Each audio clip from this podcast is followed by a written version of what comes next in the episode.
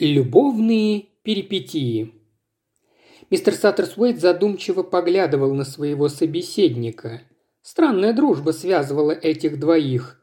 Полковник, как всякий уважающий себя сельский джентльмен, главнейшим делом своей жизни почитал охоту. В Лондоне, куда ему иногда приходилось выбираться по долгу службы, он с трудом выдерживал две-три недели. Мистер Саттерсуэт, напротив, был жителем сугубо городским, знатоком французской кухни, дамских нарядов и всегда был в курсе последних столичных сплетен.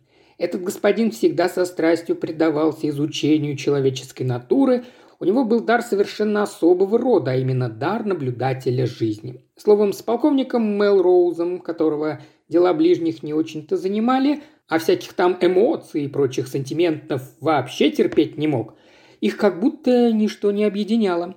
Тем не менее, они дружили. В первую очередь потому, что в свое время дружили их отцы. Кроме того, у них было много общих знакомых и одна общая нелюбовь к выскочкам-нуворишам.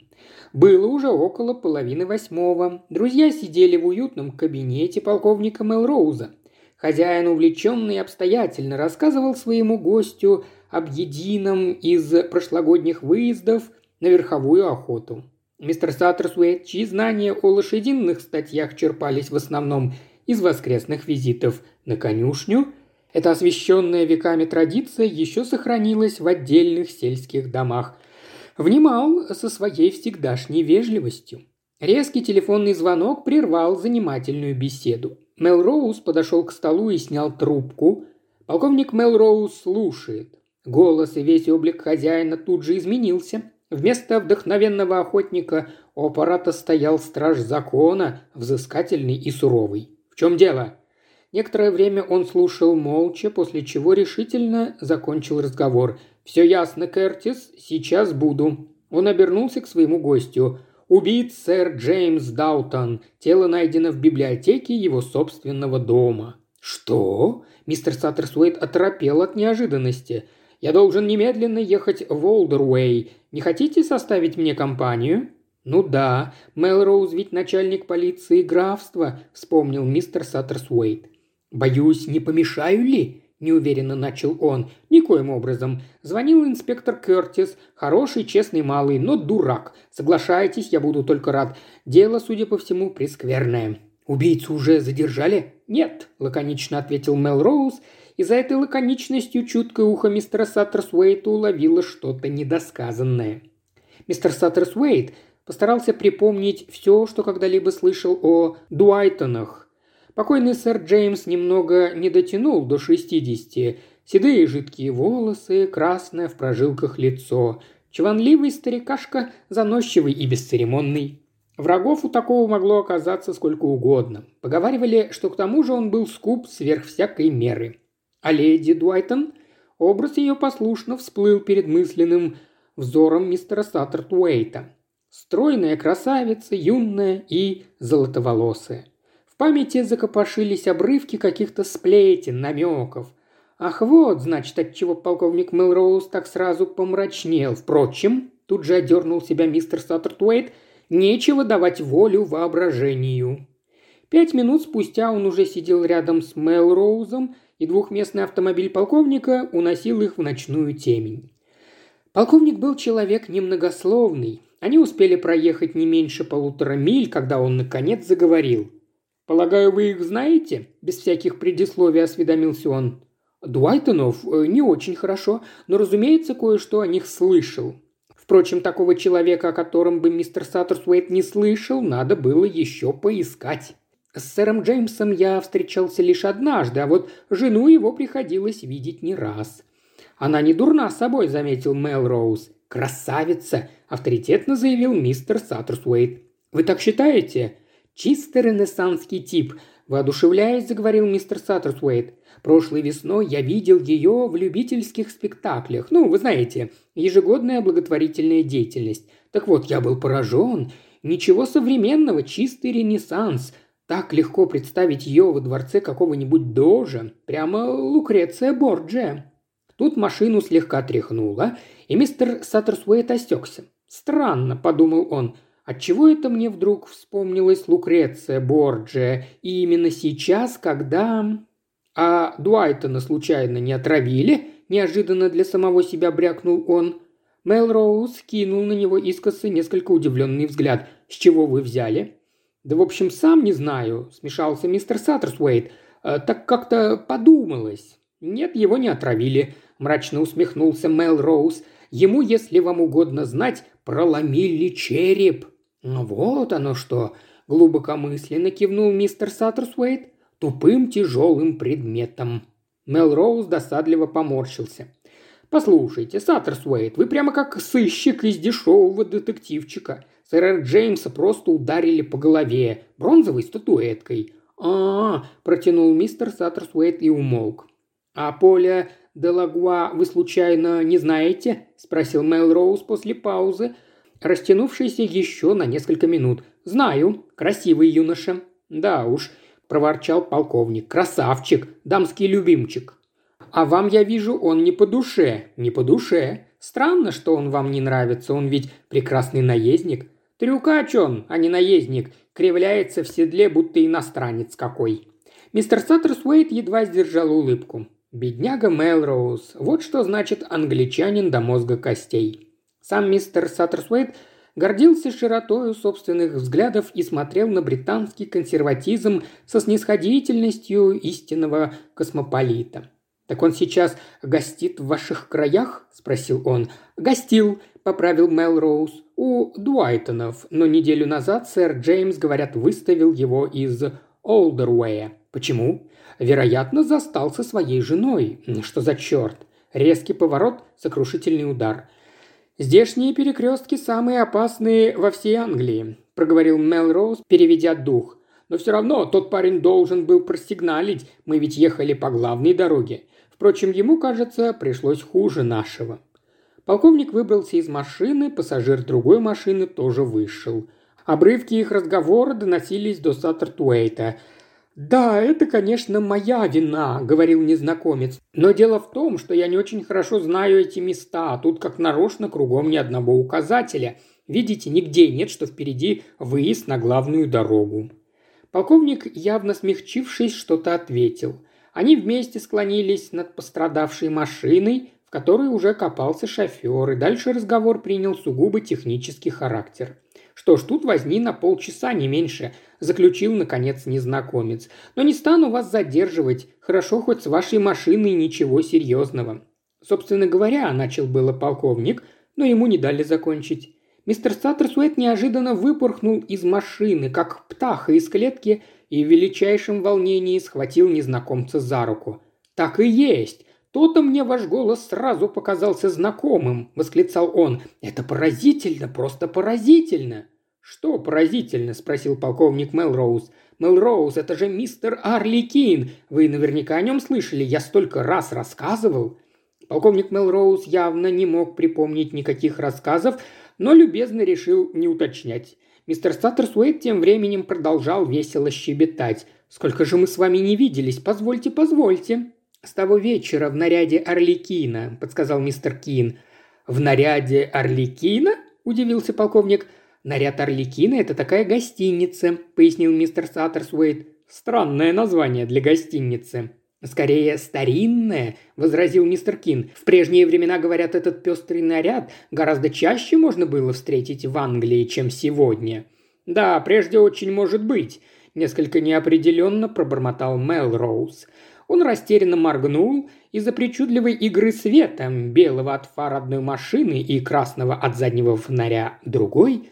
Ему вдруг померещилось, что и сам мистер Кин одет в какие-то пестрые лоскутья. Это была, конечно, только игра света.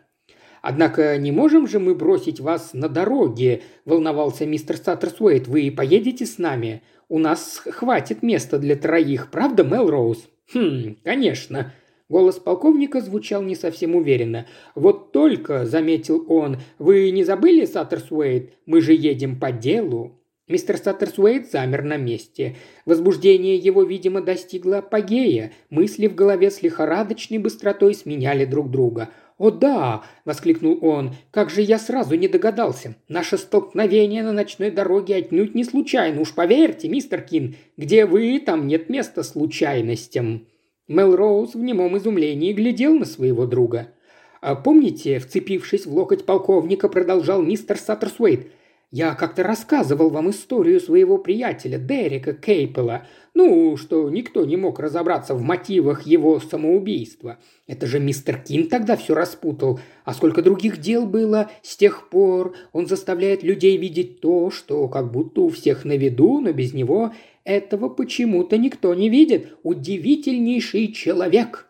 «Дорогой мистер Саттерсуэйт, вы заставляете меня краснеть», – с улыбкой проговорил мистер Кин. «Насколько мне помнится, все эти дела распутали вы, а не я. Только благодаря вам», – с видом непоколебимой убежденности заявил мистер Саттерсуэйт. «Да». Полковник Мелроуз, начинавший терять терпение, откашлялся. «Мы не можем больше задерживаться, пора ехать», и решительно направился к машине. Нельзя сказать, чтобы он был в восторге от того, что Саттерсуэйт в своей непонятной лихорадке навязывал ему совершенно незнакомого человека, но веских возражений в голову как-то не приходило, к тому же им действительно пора было спешить. Мистер Статтерсуэйт галантно, предоставив мистеру Кину место в середине, сам сел возле дверцы. Места и правда оказалось достаточно для всех троих, так что им даже не пришлось особенно тесниться. «Так вас, мистер Кин, интересуют преступления?» – спросил полковник, стараясь быть любезным. «Не совсем. Что же тогда?» Мистер Кин улыбнулся. «Спросим мистера Саттерсуэйта. Знаете, он ведь тонкий наблюдатель». «Думаю», – медленно проговорил мистер Саттерсуэйт, – «то есть, возможно, я ошибаюсь, но думаю, что мистера Кина больше всего интересуют любовники».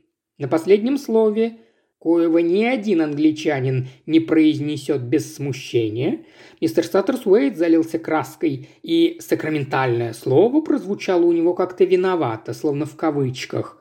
«Оу!» – озадаченно сказал полковник и умолк, решив про себя, что этот приятель Саттерсуэйта кажется подозрительный субъект. Он незаметно покосился на мистера Кина. Да нет, с виду вроде человек как человек, довольно молодой, смугловат, правда, но в целом нисколько не похож на иностранца.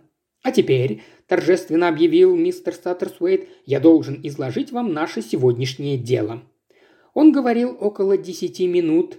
Едва различимый в темном углу мчащегося сквозь ночь авто, он наслаждался пьянящим чувством собственного могущества – что из того, что в жизни он всего лишь зритель, в его распоряжении слова, они ему подвластны, он волен сплести из них узор, причудливый узор, в котором оживет и красота Лоры Дуайтон, белизна обнаженных рук, золото волос и темная загадочная фигура Поля де Лангуа, любимца дам. Фоном же пусть послужит древний Олдервей, незыблемо стоящий на английской земле со времен Генриха VII, если не раньше. Олдруэй, обсаженный стриженными тисами, за которыми тянутся хозяйственные постройки и темнеет пруд, в былые времена по пятницам монахи вытаскивали из него жирных карпов. Всего несколько точных, четких штрихов и готов портрет сэра Джеймса Дуайтона, прямого потомка старинного рода Де Уиттонов, эти Де Уиттоны всегда славились своим умением выкачивать деньги из всей округи и складывать их в кованные сундуки, так что, когда наступили черные времена, и многим английским семействам пришлось потуже затянуть пояса, богатство Олдруэя ничуть не оскуднело. И вот финал. С самого начала и до конца мистер Саттерсуэйт был уверен в благосклонности слушателей. Теперь он смиренно ждал заслуженной похвалы и она не заставила себя ждать. «Вы настоящий художник, мистер Саттерсуэйт». «Я?» Блестящий рассказчик неожиданно стушевался. «Я просто старался быть точным». Они уже несколько минут, как миновали главные ворота Олдруэйского парка, и теперь подъезжали к парадному крыльцу. По ступенькам навстречу машине спешил констебль. «Добрый вечер, сэр. Инспектор Кертис в библиотеке». Мэл Роуз вбежал на крыльцо, его спутники последовали за ним. В просторном вестибюле их встретил насмерть перепуганный старик Дворецкий. Мэл Роуз на ходу кивнул ему. «Добрый вечер, Майлз. Печальное событие». «Вы правы, сэр», – заметно дрожащим голосом отвечал Дворецкий. «Просто не укладывается в голове, как подумаю, что какой-то злодей». «Да-да, конечно», – не дослушал Мэл Роуз. После поговорим», и, не останавливаясь, прошагал дальше.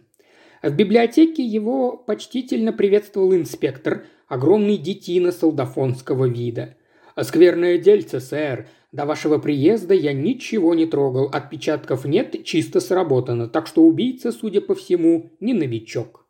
Мистер Саттерсуэйт скользнул взглядом по сгорбленной фигуре за огромным письменным столом и торопливо отвел глаза.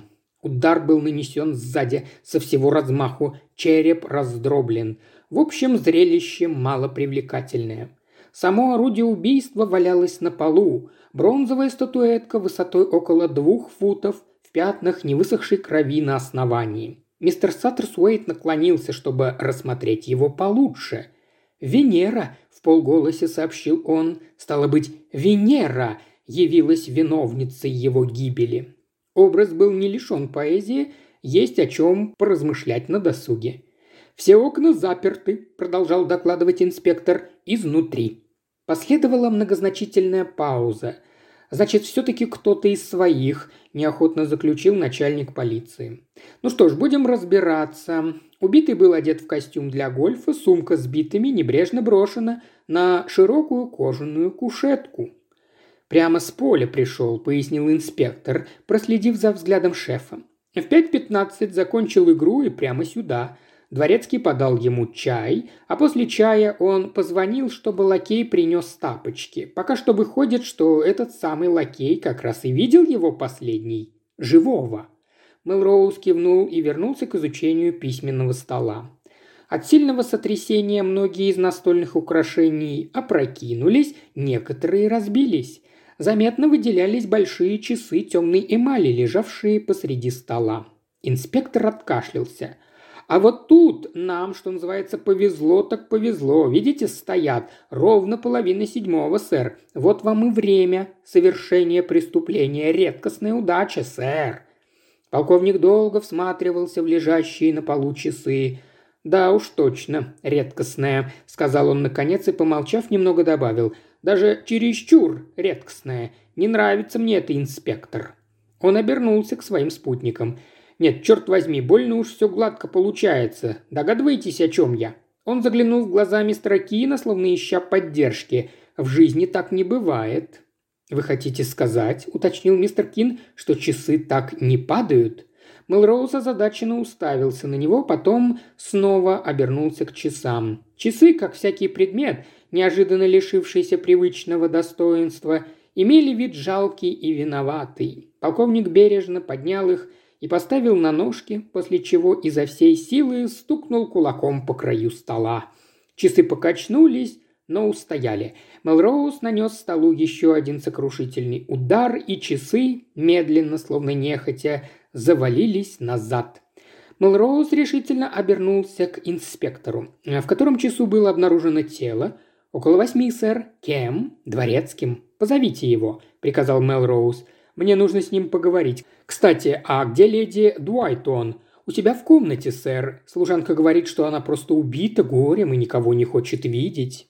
Мелроуз кивнул, и инспектор Кертис отправился выполнять приказ шефа. В ожидании дворецкого мистер Кин задумчиво глядел в камин, и мистер Саттерсуэйт последовал его примеру. Некоторое время он щурился на тлеющие поленья, потом его внимание привлек какой-то блестящий предмет у самого края каминной решетки. Наклонившись, он подобрал узенький осколок изогнутого стекла. «Сэр, вы меня звали?» послышался от двери дрожащий голос дворецкого. Мистер Саттерсуэйт опустил осколок в жилетный карман и обернулся. Старик дворецкий неуверенно топтался на пороге. «Садитесь, садитесь!» – приветливо встретил его Мелроуз. «Э, голубчик, да у вас все поджилки трясутся. Вижу, вы еще не оправились от потрясения». «Это верно, сэр». «Ну ничего, я вас надолго не задержу. Так вы говорите, хозяин вернулся после гольфа в начале шестого. «Да, сэр», и сразу приказал подать ему чай в библиотеку, а когда я зашел за подносом, велел прислать Джейнингса. Это его лакей, сэр. Не помните, который тогда был час? Минут десять седьмого, сэр. Так, и что потом?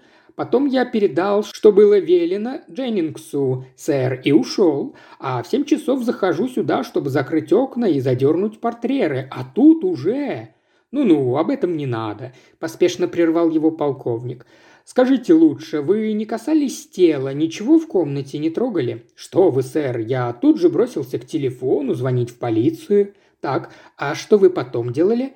Потом я велел Жанетте, это служанка ее милости, сэр, сообщить ее милости о случившемся.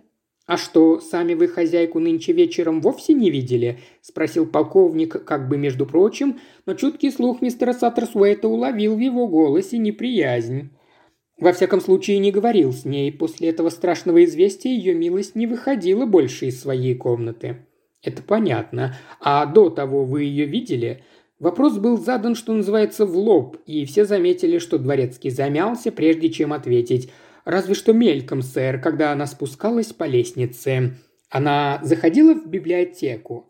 Мистер Саттерсуэйт затаил дыхание. «А, «Думаю, кажется, да, сэр. В котором часу?» Тишина сделалась почти оглушительной.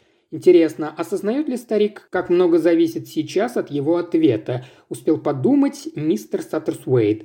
«Э, «Где-то в половине седьмого, сэр». Полковник Мелроуз глубоко вздохнул. «Спасибо, достаточно, Майлз. И, пожалуйста, пришлите ко мне Дженнингса, лакея». Лакей явился по вызову без промедления. Кошачья походка, узкое длинное лицо, похоже, хитроватый и скрытный тип – «А парень-то, кажется, себе на уме», – подумал мистер Саттерсуэйт. «Такой запросто укокошит хозяина, лишь бы все было шито-крыто». Пока лакей отвечал на вопросы полковника, мистер Саттерсуэйт ловил каждое слово, но все как будто сходилось. Джейнингс принес хозяину мягкие кожаные тапочки, забрал спортивные ботинки и ушел. «Куда вы направились потом?» «Вернулся в комнату для прислуги, сэр». «В котором часу вышли от хозяина?» «Думаю, в четверть седьмого или чуть позже, сэр». «А где вы были в половине седьмого?» «В комнате для прислуги, сэр». Кивком отпустив лакея, полковник Мелроуз вопросительно взглянул на Кертиса. «Все правильно, сэр, я проверял. Примерно с шести двадцати до семи он находился в комнате для прислуги». «Значит, он отпадает», – не без сожаления произнес Мелроуз. «Да и какой у него может быть мотив?» Все выжидающие смотрели друг на друга, Молчание было прервано стуком в дверь. «Войдите», – отозвался полковник. На пороге стояла обмирающая от страха служанка леди Дуайтон. «Прошу прощения, но ее милость только что узнала о приезде господина полковника и хочет его видеть». «Разумеется», – сказал Мелроуз, – «я немедленно иду к ней, проводите меня». Но тут чья-то рука отодвинула девушку в сторону – и в дверном проеме возникла совершенно иная фигура. Всем присутствующим Лора Дуайтон показалась пришелицей из другого мира. На ней было длинное облегающее платье из тускло-голубой парчи, сшитое в средневековом стиле. Длинные золотисто-рыжие волосы расчесаны на прямой пробор и собраны в простой узел на затылке. Найдя свой стиль еще в ранней юности, леди Дуайтон никогда не стригла волос. Одной рукой она держалась за дверной косяк, чтобы не упасть, а в другой у нее была книга. Как Мадонна с полотна какого-нибудь представителя позднего Дученто пронеслось в голове у мистера Статтерсуэйта. Она слегка качнулась, и полковник Мелроуз тут же подскочил к ней. «Я пришла, чтобы сообщить вам, чтобы сообщить!»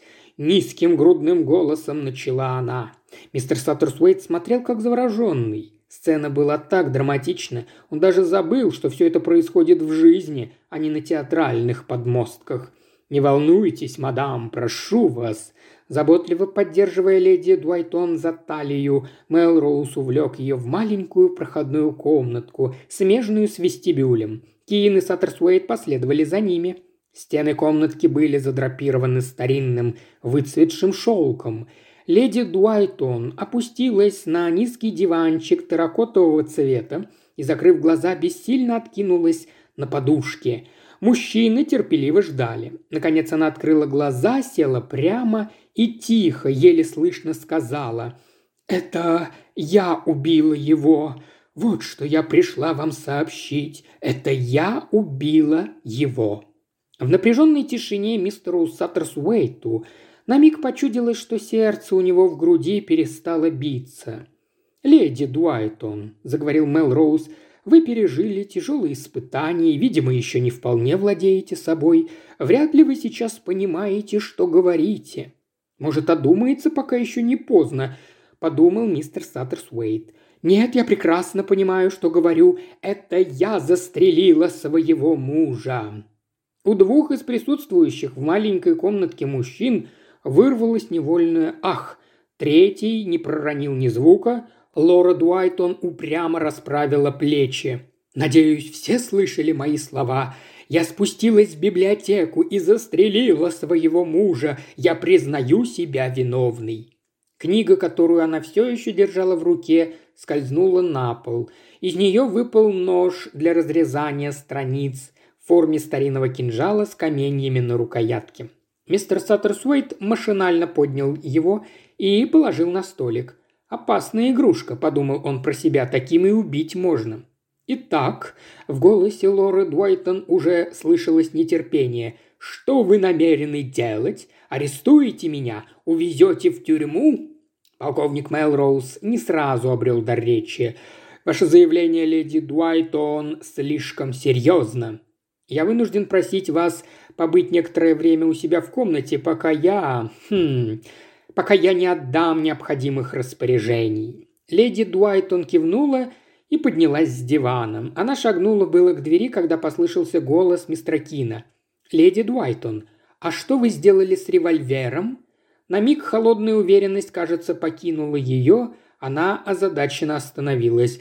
Я уронила его на пол, хотя нет, наверное, я выбросила его в окно, впрочем, не помню. Да и какая разница, я вряд ли соображала, что делаю. Теперь ведь это уже не важно, правда? Да, пожалуй, не важно, не стал настаивать мистер Кин. Во взгляде леди Дуайт он как будто промелькнула тревожная тень, но она лишь выше подняла голову и величественно удалилась.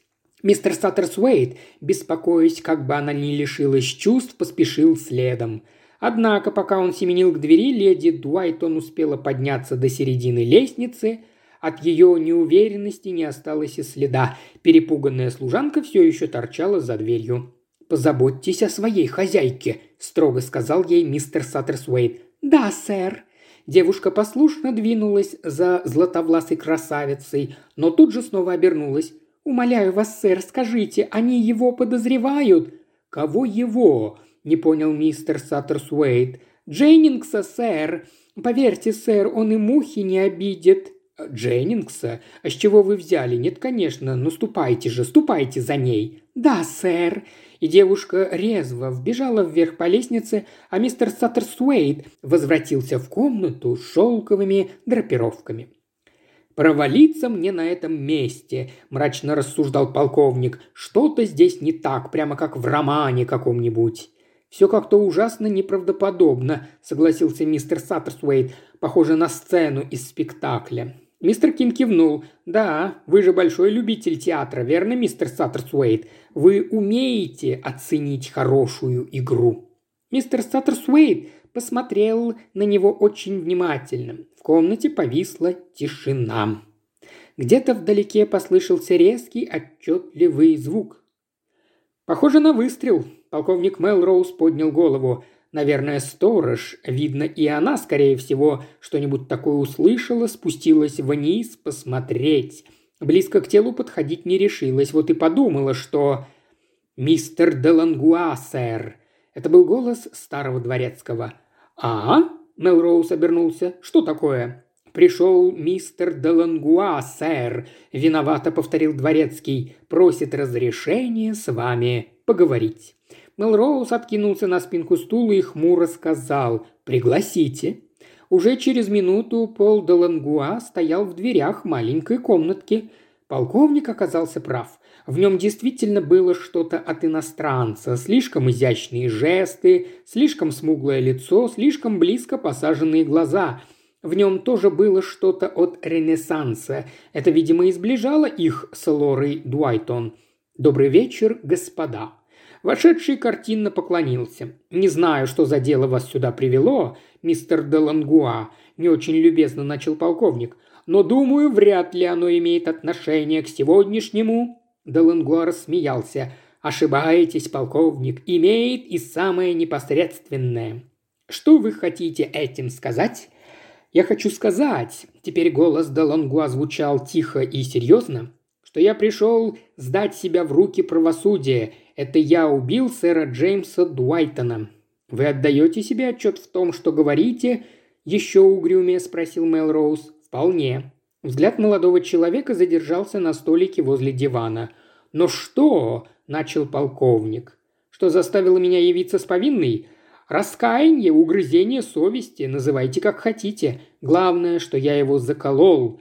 Можете в этом не сомневаться. Он кивнул на столик. Вот и орудие убийства. Леди Дуайтон случайно оставила его в книге, чем я и воспользовался. «Минуточку», – вмешался полковник Мелроуз. «Так вы утверждаете, что закололи сэра Джеймса вот этим?» Он поднял кинжал для всеобщего обозрения. «Совершенно верно. Как вы понимаете, в библиотеку я проник через окно. Все оказалось очень просто. Он как раз сидел ко мне спиной. Удалился я тем же путем. Тоже через окно, разумеется. В котором часу? В котором часу? Делангуа поколебался. «Ну, со сторожем я разговаривал в четверть седьмого. Да, в этот момент как раз ударил церковный колокол, значит, из окна я выпрыгнул, по всей видимости, где-то около половины седьмого. На губах полковника заиграла мрачноватая усмешка. «Вы правы, молодой человек», — сказал он, — «половина седьмого. Это как раз то, что надо. Вы ведь уже слышали об этом от прислуги?» «Да. Тем не менее, мы имеем пристранное убийство. Почему? Слишком много людей в нем признается». Молодой человек явственно затаил дыхание. Кто еще в нем признался? Он, видимо, старался сдержать дрожь в голосе, но это ему не вполне удалось. «Леди Дуайтон». Делангуа откинул голову и рассмеялся несколько деланным смехом. «Леди Дуайтон просто несколько истерична», – беспечно объявил он. «На вашем месте я бы не придавал значения ее словам. Пожалуй, я так и поступлю, кивнул Мелроуз. «Но тут есть еще одна загвоздка. Какая же?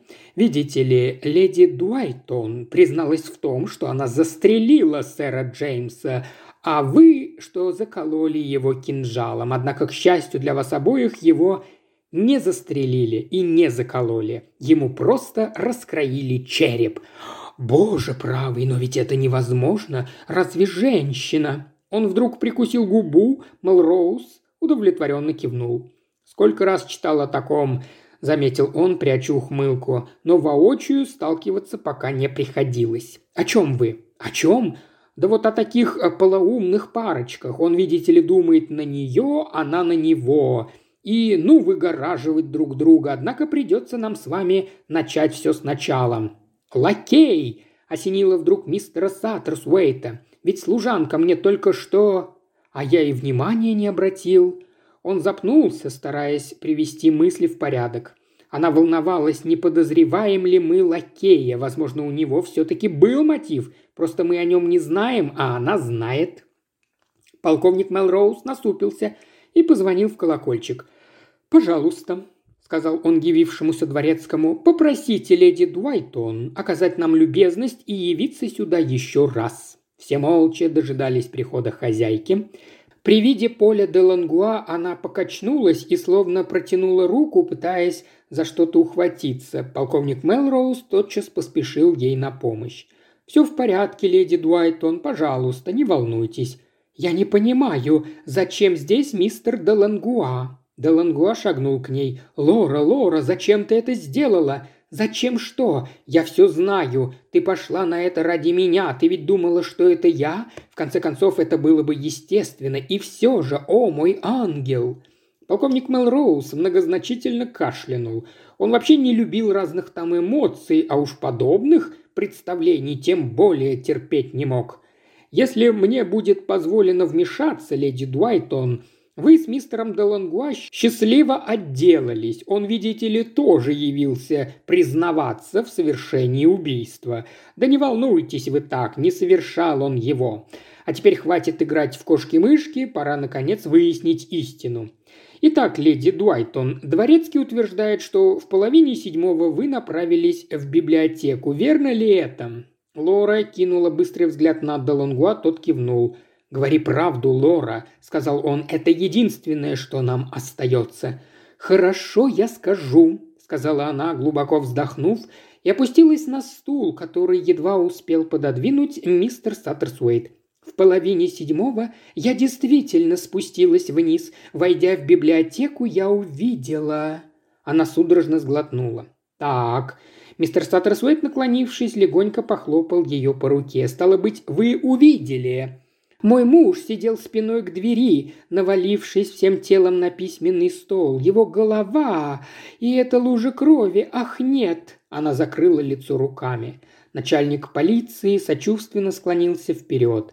«Простите, леди Дуайтон, так вы решили, что мистер Делангуа его застрелил?» Она кивнула. «Прости меня, Поль», — проговорила она, — «но ведь ты сам говорил, что... что...» «Что пристрелю его, как собаку», — угрюмо закончил за нее Делангуа. «Помню даже день, когда я это сказал. Тогда я впервые узнал о том, как он над тобой издевается».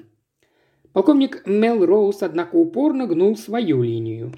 Если я вас правильно понял, леди Дуайтон, из библиотеки вы поднялись к себе и м- никому ничего не сказали. Не спрашиваю вас сейчас, почему. Меня интересует другое. Вы подходили к письменному столу, трогали тело. Она содрогнулась. «Нет, нет, я тут же выбежала из комнаты». «Так, понятно. Вы можете точно назвать время, когда это было?» К себе в спальню я вернулась ровно в половине седьмого. Ну что ж, Мелроуз обвел глазами собравшихся. Значит, где-то в 6.25 сэр Джеймс был уже мертв. Так что время на часах было совсем другим, как мы и подозревали с самого начала. К тому же убийца допустил одну оплошность, бросил часы совсем не так, как они должны были упасть на самом деле. Стало быть, остаются дворецкий и лакей – Насчет Дворецкого у меня лично нет и тени сомнения, это не он. Скажите, леди Дуайтон, а у Джейнингса, лакея, с вашим мужем не было никаких конфликтов?» Лорд Дуайтон отняла руки от лица. «Не знаю, можно ли назвать это конфликтом, но как раз сегодня утром Джеймс сказал мне, что увольняет Джейнингса. Он поймал его на мелком воровстве». «Ага, кажется, подбираемся к сути. Значит, Дженнингсу грозило увольнение без письменной рекомендации. Для прислуги это серьезно. «Вы говорили что-то о часах», — сказала Лора Дуайтон. «Может быть, если вы хотите уточнить время, не уверена, что это поможет, но все-таки Джеймс, когда играл, всегда имел при себе карманные часы. Может, они разбились, когда он упал?» «Это мысль», – медленно проговорил полковник. «Боюсь, Кертис». Инспектор кивнул и мигом исчез за дверью. Вернулся он через минуту, держа на ладони серебряные часы. Когда играют в гольф, игроки, как правило, носят такие в кармане для мечей, и на крышке у них выгравированы такие же линии, как на мечах. «Вот, сэр, он предъявил добычу шефу. Только вряд ли они нам помогут. Видно, что сделаны на совесть. Такие еще поди разбей». Полковник забрал у него часы и поднес к уху. «Хм, тем не менее они стоят. Он отщелкнул крышку, и все увидели под ней вдребезги разбитое стекло. «Вот оно!» – торжествующе произнес полковник. Стрелки часов показывали ровно четверть седьмого. «Превосходный портвейн, полковник!» – похвалил мистер Кин. Было половина десятого. Запоздалый обед в доме полковника Мелроуза только что завершился. Мистер Саттерсуэйт прям-таки сиял – «Вот видите, мистер Кин, я оказался совершенно прав», – посмеиваясь, сказал он. «Вы сегодня выехали на нашу дорогу отнюдь не случайно. Вы спасли двух безумцев, которые чуть было не влезли головой в петлю». «Вы ошибаетесь», – возразил мистер Кин. «Я и не думал их спасать». «Так вышло, что это не понадобилось», – согласился мистер Саттерсуэйт. «Но все ведь висело на волоске. Никогда не забуду, как леди Дуайтон произнесла «Я убила его». Того, как они были сказаны, я и на сцене никогда не слышал. Тут, пожалуй, я вынужден с вами согласиться, заметил мистер Кин. Я думал, такое бывает только в романах, повторил полковник, кажется, в двадцатый раз за сегодняшний вечер. А разве нет? спросил мистер Кин. Полковник удивленно уставился на него. Но вы же все видели своими глазами. И заметьте, Мистер Саттерсуэйт с бокалом портвейна в руке откинулся на спинку стула. Леди Дуайтон была великолепна, просто великолепна, но в одном все же ошиблась. Решила с чего-то, что ее супруга не иначе как застрелили. И Делангуа тоже хорош. Думает, раз на столе лежит какой-то нож, что им непременно сэра Джеймса и закололи. Но ведь это чистая случайность, что нож вообще выпал из книги леди Дуайтон. «Думаете?» – сказал мистер Кин. А представьте, продолжал мистер Саттерсуэйт, если бы каждый из них просто признался в убийстве, не уточняя, чем оно было совершено, что тогда? Тогда бы им чего доброго поверили, как-то странно улыбнулся мистер Кин. Ну точно как в каком-нибудь романе, опять изрек полковник. «Да», — согласился мистер Кин, — «вероятно, оттуда они и почерпнули свою замечательную идею». «Очень возможно», – оживился мистер Саттерсуэйт. Прочитанное возвращается к нам порой самым неожиданным образом. Разумеется, часы с самого начала не внушали нам доверия, продолжал он, обращаясь к мистеру Кину. Ведь яснее ясного, что их можно перевести вперед или назад. Вперед, повторил мистер Кин и после паузы. Или назад. И вот он словно бы подбадривал мистера Саттерсуэйта, как и взгляд его темных блестящих глаз – «Но стрелки часов были переведены вперед», – сказал мистер Саттерсуэйт. «Это-то мы уже выяснили». «Думаете?» – снова спросил мистер Кин. Мистер Саттерсуэйт все пристальнее вглядывался в смуглое лицо. «Вы хотите сказать, – медленно заговорил он, – что кто-то, наоборот, отвел назад стрелки карманных часов? Позвольте, но зачем? Нет, это совершенно невозможно». «Отчего же невозможно?» – пробормотал мистер Кин. Ну, во всяком случае, бессмысленно. А кому, по-вашему, это было нужно? Полагаю, тому, у кого есть алиби на это время. Черт меня подери, взревел вдруг полковник, ведь Делангуа же нам как раз и показал, что в 6.15 он разговаривал со сторожем. Да, он назвал именно это время, подтвердил мистер Саттерсуэйт. Они с полковником переглянулись, и у обоих одновременно возникло странное чувство, будто твердая почва уходит у них из-под ног. Все факты и события, оказавшиеся такими понятными, стремглав понеслись по кругу, при этом оборачиваясь к ним какими-то новыми, неожиданными гранями. А в самом центре этого калейдоскопа темнело смуглое, улыбающееся лицо мистера Кина. «Но в таком случае», – начал Мелроуз, – «в таком случае...» Все было наоборот. Опередил его мистер Саттерсуэйт, отличавшийся большей гибкостью ума. Все так или иначе оказалось подстроено. Против лакея. Да нет, не может быть, спохватился он. Ерунда какая-то. Тогда зачем им вообще было брать вину на себя? Вот именно, зачем? Однако пока они этого не сделали, оба были под подозрением, верно? В голосе мистера Кина появилась некая мечтательная умиротворенность. «Вы точно подметили, полковник? Все как в романе. Именно из романа они и позаимствовали весь этот сюжет – они ведь поступили так, как всегда поступают невиновные герои и героиня. Неудивительно, что и полковник сразу же счел их невиновными, как-никак. За ними сила литературной традиции. Мистер Саттерсуэйт со своей стороны без конца сравнивал происходившее с театром, и оба вы, несомненно, были правы. Все это мало правдоподобно и не имеет отношения к реальной жизни. Вы оба, сами того не сознавая, повторяли эту мысль снова и снова. Если бы они добивались правдоподобия, им пришлось бы выдумывать что-нибудь получше. Полковник и мистер Саттерсуэйт слушали его с самым безутешным видом. «Да, им надо было бы быть поумнее», – проговорил наконец мистер Саттерсуэйт. «И, кстати, я припоминаю, в семь часов дворецкий ведь спускался в библиотеку, чтобы закрыть окна, стало быть, им полагалось быть открытыми». Они и были открыты. Когда через одно из них проник Делангуа, кивнул мистер Кин, он одним ударом убил сэра Джеймса, а потом, уже вдвоем, они довели дело до конца. Он взглянул на мистера Саттерсуэйта, как бы приглашая его дорисовать картину убийства, и тот заговорил, поначалу не очень уверенно. Пожалуй, прежде всего они разбили большие часы и уложили их на стол. Да, вероятно так. Потом перевели стрелки на карманных часах и разбили стекло. Потом он выбрался наружу, а она заперла все окна изнутри. Я только одного не пойму, чего ради они разбили карманные часы. Разве недостаточно было настольных? Такой ход был чересчур очевидным, возразил мистер Кин. Его легко можно разгадать. Зато с карманными часами чересчур заумный. Мы ведь и подумали-то о них совершенно случайно. «Разве?» – сказал мистер Кин. «Помнится, нам очень помогла подсказка ее милости». Мистер Саттерсуэйт застыл с открытым ртом – тем не менее, мечтательно продолжал мистер Кин, есть один единственный человек, который ни за что не забыл бы о карманных часах – лакей. Лакею лучше всех прочих известно, что лежит в карманах у его хозяина. Но он ничего не сказал. Переведи лакей стрелки на больших часах, он бы уж не забыл и про карманные. Нет, эти двое не знатоки человеческой натуры. Им далеко до мистера Саттерсуэйта. Мистер Саттерсуэйт горестно качал головой.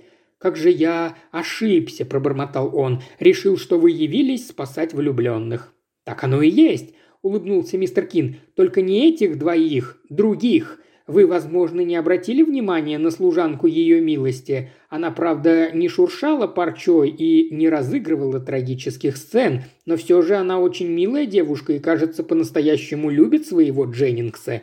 Думаю, господа, что спасение ее возлюбленного теперь целиком в ваших руках.